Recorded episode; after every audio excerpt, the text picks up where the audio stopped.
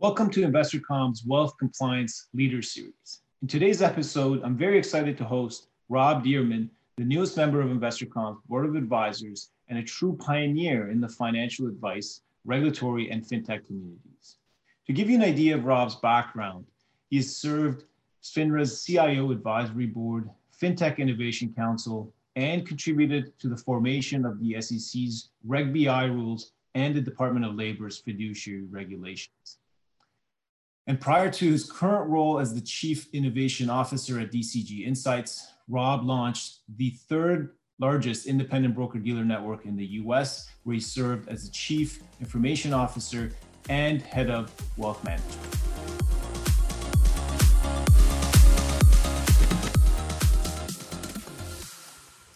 Hello, everyone. My name is Parham Nasseri, and I'm your host for today's conversation. I'm very excited to host uh, my friend Rob Dearman, and the newest member of InvestorComm's Board of Advisors. Welcome, Rob.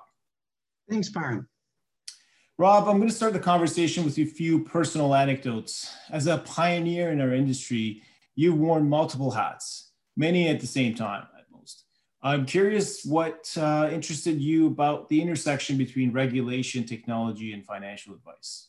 So I started out as an IT guy, uh, a programmer and I, I, it was really just an intellectual curiosity that you got to speak a different language in, in much the same way that you use a guitar to speak a different language which i also loved. I went to interlochen arts academy uh, and the national uh, center for, for the arts.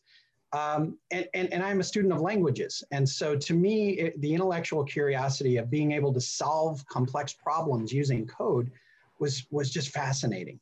And as i began to build code and apply it to business problems, I realized something that I didn't ever anticipate I would learn. And that is the world goes round because of bridge builders. It's not hard to throw a dart and find someone with a business problem.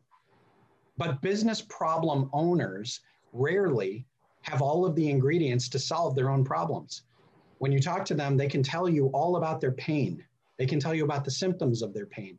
They can tell you about the unintended consequences of their pain, but they need someone to solve that problem an attorney, an actuary, a CPA, and sometimes they need technology as the means to their business solution. And so, what I learned as a, as a, a young programmer was I can operate as an IT guy who throws documents over the Chinese wall to the people who own those problems, or I can kick the wall down myself and I can learn the problem. I can experience the problem. Today we have a name for it. It's called user-centered design. But back then it was just called a friendly IT guy. How do you tell an extroverted IT guy? He stares at your shoes when he talks. That's the, that's the typical IT guy. I didn't want to be that kind of IT guy.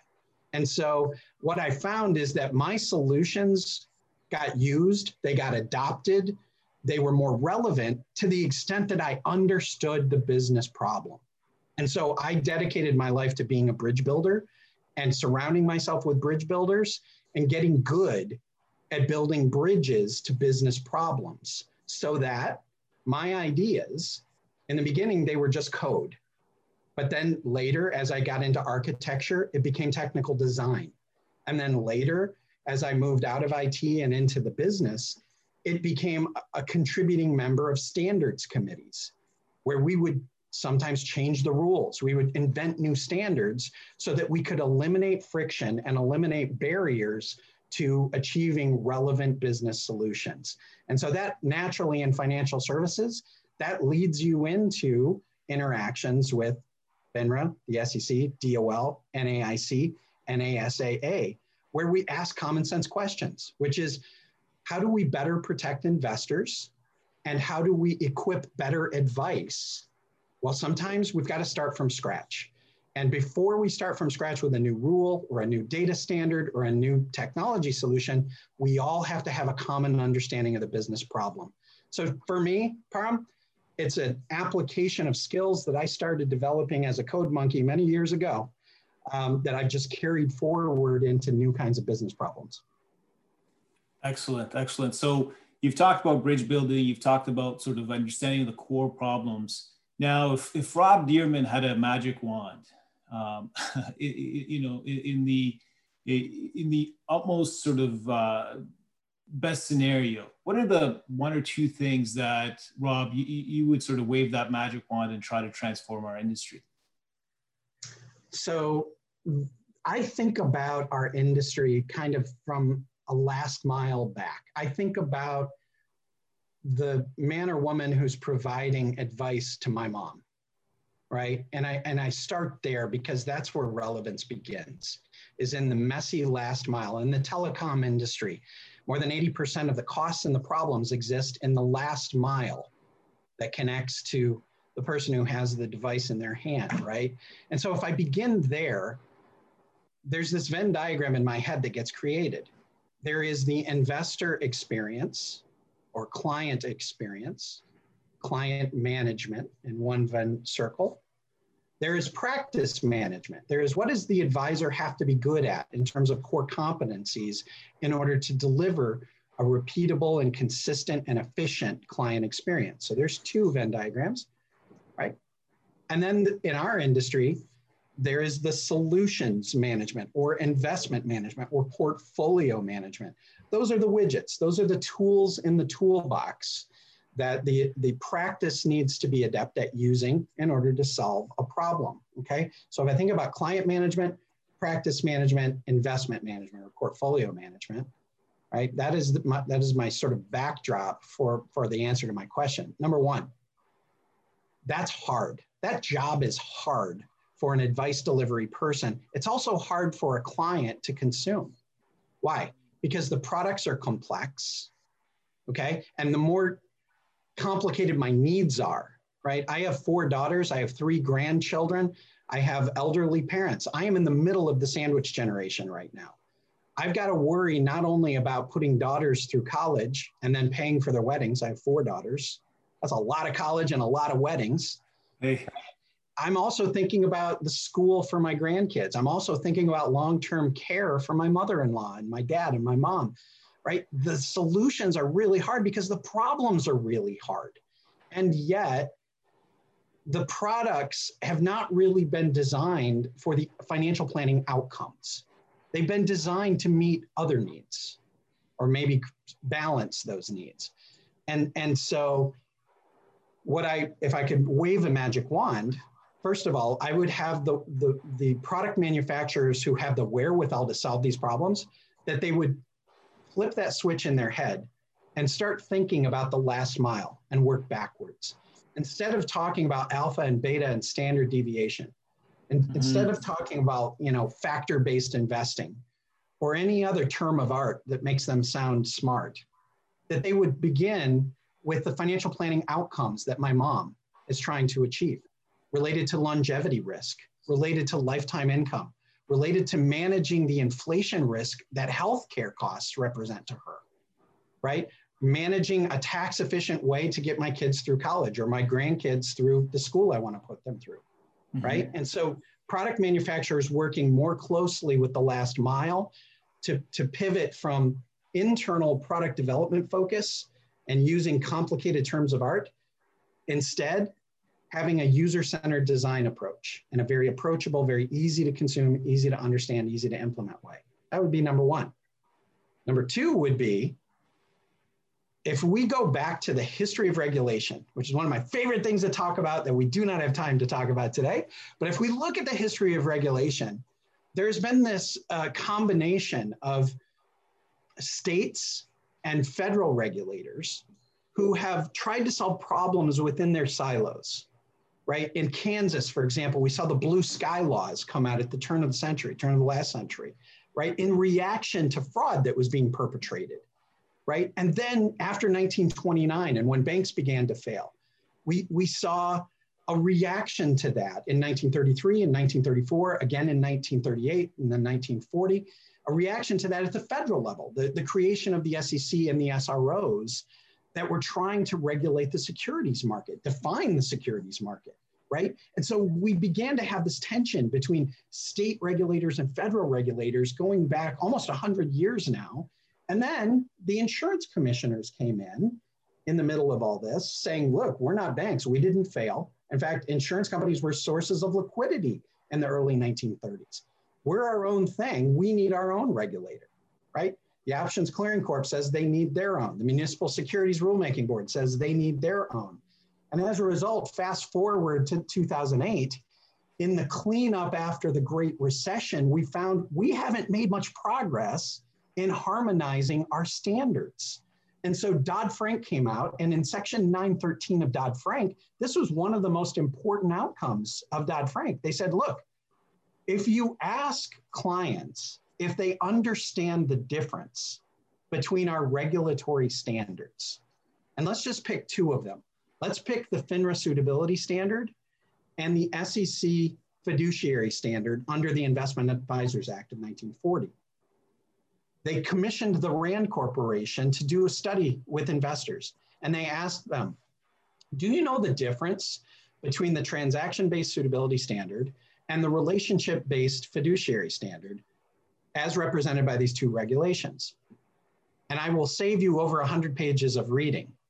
The answer to the question is the answer to my dad's favorite joke What's the difference between ignorance and apathy? I don't know and I don't care. They didn't know the difference between the standards. And more importantly, they didn't care because the reason that they were building a, a, a, a relationship with a fiduciary or an advice delivery agent was because they trusted them. They trusted them to have care, skill, diligence, and prudence. They trusted them to know what they claimed to know. They trusted them to build solutions that were relevant to their portfolio.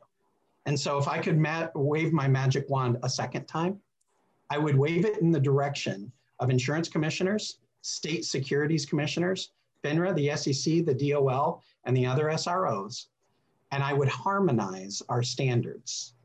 I'm not going to front run the answer. I'm not going to tell you that state is always better or federal is always better. But if I could have everybody focused on the same problems at the same time, and we could have a solution that works. Whether I live in Michigan or California, I've got longevity problems, I've got income problems, I've got market volatility problems. And I wish, wish, wish, and hope that maybe this administration might do a better job of working together across silos. But if I waved my magic wand, I would, ha- I would have them, I would force them to, and I would end up with a more investor centric set of harmonized regulations. Yeah. That's fascinating. Thanks for your remarks on that, Rob. I think uh, I wish I had a magic wand to give you, and I wish this could actually come true. Um, you know, you, you, talked about a little bit around the sort of the silos of the of the regulations or the regulatory bodies. Um, I want to see if we can zoom into sort of Reg BI's care obligation a little bit and talk about uh, the, the, the Reg BI's care obligation and how it mandates uh, the financial professional to compare reasonably available alternatives in order to act in the client's best interest. How do you believe these new expectations will shape the future of our industry? Oh, well, so this is all things old are new again. Mm-hmm. When we think about a study of just the fiduciary standard, going back to the Middle Ages, it's always been shaped. The contours of any fiduciary standard have been shaped by these two duties the duty of care and the duty of loyalty right? And regulators love to focus on the duty of loyalty historically, because that's where you find low hanging fruit for enforcement actions that you committed fraud. You were disloyal because you put your own economic interests ahead of the clients, right? And then we argue about things like the phrase without regard to, right? In the duty of loyalty. But what regulation best interest has done is, which I think is an important and positive contribution to the industry, is they have shined the spotlight on the duty of care. If we go back to the, the test of, of my mom, my mom wants to know that regardless of how you're getting compensated, you're good at what she needs you to be good at. You're competent, right? And that you have done the necessary homework, AKA diligence, and that when you look at her situation, you're going to do a situation specific level of diligence to ensure that your recommended solutions are the best ones for accomplishing the outcomes that she wants and needs. And so Reg BI attempts to do that with more principles. As, as we all know, the SEC has taken more of a principle based approach than a rules based approach that you might see with FINRA and other SROs. And the principle at work here calls for a combination of disclosures and documentation. It also calls for a series of processes in investigating things like reasonable alternatives. And so the principle here, if you talk to staff at the SEC who got to work on Reg BI and the CRS, the principle is a, a fairly straightforward and commonsensical principle, which right. is we want to see that you're not just pushing product. We want to see that you're doing the appropriate diligence on the client's needs, wants, and wishes. They don't use the word financial plan, but sort of underlying the CRS is a level of diligence that starts to move you in the direction of financial planning. And so we want you to investigate the entire household balance sheet for my mom so that you can lay out the constraints, the boundary conditions, and get to the heart of her need. Number one, we want you to disclose any remaining conflicts that might underlie what's coming next, which is the recommendation. And so we, we'd prefer that you eliminate your conflicts. And if you can't eliminate them, we want you to mitigate them. And if you mm-hmm. can't completely eliminate or partially mitigate them, we want you to disclose and talk about them so that my mom can know where you're coming from and what, what is coming next. And then when you present what you think is the best solution we want you to explain why, how it's relevant to what you've discovered in the CRS process. And we also want you to talk about what you didn't recommend and why. Okay. Mm-hmm. So we've got sort of first crack at that with Reg BI, and it expands on rules like FINRA 2111 or uh, 2330 and variable annuities. Um, or a, a, variety of other regulations at the state level that I could talk about, even the Model Suitability Act and Reg 275 that recently came out of, of the NAIC.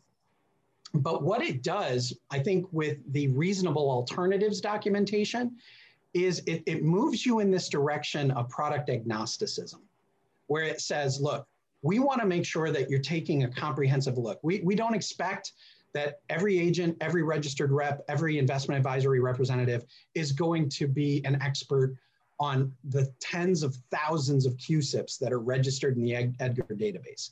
But what we do want to make sure is that you're looking creatively at other solutions. So if my mom needs income, did you just put, put push a living benefit on her because you want a 6% variable annuity uh, commission? Did you talk to her about preferred stocks or did you talk to her about bond ladders or absolute return or total bond mutual funds? Or did you talk to her about, who knows, if she's a, an accredited investor and maybe a little bit more sophisticated, did you talk to her about alts or cash secured puts for income? What did you talk about? Because what they want to see from a negative perspective is that you didn't just push the same old product that you push on everybody. But from a positive perspective, they want to see a process where you're really trying to get creative in drawing on all of that due diligence that they've expected you've already engaged in to creatively build a bridge back to my mom, right? And show her why this is better than alternatives. I think that's a very positive thing. And I think what you've seen in the first couple of rounds of the SEC enforcement is that they want to see consistency mm-hmm. in that due diligence, in that discovery, and in that documentation. Yeah. I think what you what you heard from their first report at the OCIE is that people are doing it. They're meeting sort of the spirit of it, but there's still opportunities for improvement in administering a process that's more consistent across all of the clients in your book. Rob, that's super helpful. I think for anybody who's uh, looking to, uh, you know, stay compliant uh, with respect to Reg BI's care obligation let me let me sort of transition there to uh, how you see compliance technology uh, like InvestorComm's Reg BI platform shaping the future of financial advice. So this kind of feels like a softball uh, based on what I just said. Yeah, uh, and, and, we didn't prepare this actually. So I, I think it's important whenever you're trying to scale an intimate service relationship to really carefully look at what needs to be delivered through human delivery and what should you leverage technology to deliver right? Some people have called this the cyborg generation or you know the combination of robo and human advice delivery. We've used technology forever in our industry to try to scale the service because let's face it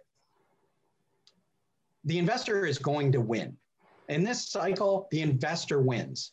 You have to be flexible. You have to be custom. You have to be personalized which means people will not pay a premium for a product but they will pay a premium for a service right? This is the story of the retail apocalypse. Why did montgomery wards and why is sears and jc penney and payless shoes why are they going out of business because the amazon shopping experience eliminates major forces portions of friction and the product is a commodity.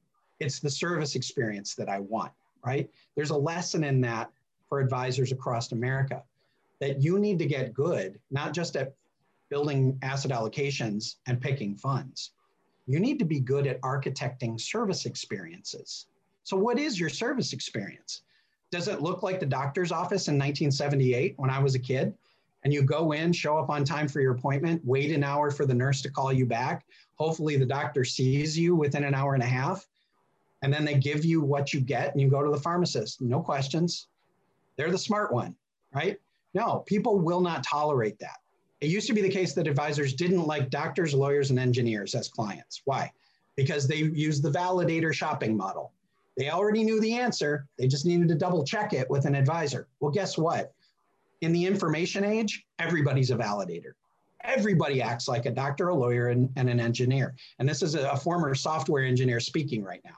Everybody in this generation has WebMD up when they go to the pharmacist, but they also have Morningstar.com up when they're talking to an advisor. They're also going to personal capital and they're double checking why didn't you use a Vanguard ETF?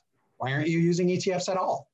Right? Wealthfront, Betterment, Morningstar, they have equipped and informed and empowered a, a generation of investors. And so you have to know that. You can't play keep away with knowledge. It's impossible anymore. Okay? Asymmetry is not value. I know something you don't know, or I have access to something you don't have access to. The clients can go to E-Trade, Scottrade, TD Ameritrade, Schwab, and they can get access to every almost everything you have access to, right? And so the value is in the service. What sort of service are you trying to architect? Service experience are you trying to architect? So in that light, you need to be really careful about how you scale that service experience. And there is no way to scale efficiently, repeatably, sustainably a service experience without technology. Technology like InvestorComm's Reg BI tool actually kills two birds. Number one, it makes the d- discovery and documentation scalable, repeatable, and efficient. But you know what else it does? It keeps the cuffs off your hand, so to speak it, it, it scales your service experience while you are also remaining compliant with your broker dealer, your RIA, CCO, and with the regulators. And I will tell you, after sitting through dozens of exams over my career, when you can show someone that you're using an industry standard tool, best practices coming from industry standard product masters, you can watch the regulators start checking the boxes on their sheet. Right because they know that what you're delivering is consistently high quality to every client that walks in the front door. So, Dearman, thank you. Um, you've today you've spoken about sort of some of the some of the tools you'd employ if you had a magic wand. Uh, we've dug into sort of some industry parallels around sort of what's happening in the retail world into our industry, and also uh, ways of staying out of uh, taking the handcuffs off. Um, so I want to say it's always an insightful conversation, and uh, hopefully we can have you back again for another episode. Thank you very much for your time, Rob. Thanks, Parham. Appreciate it.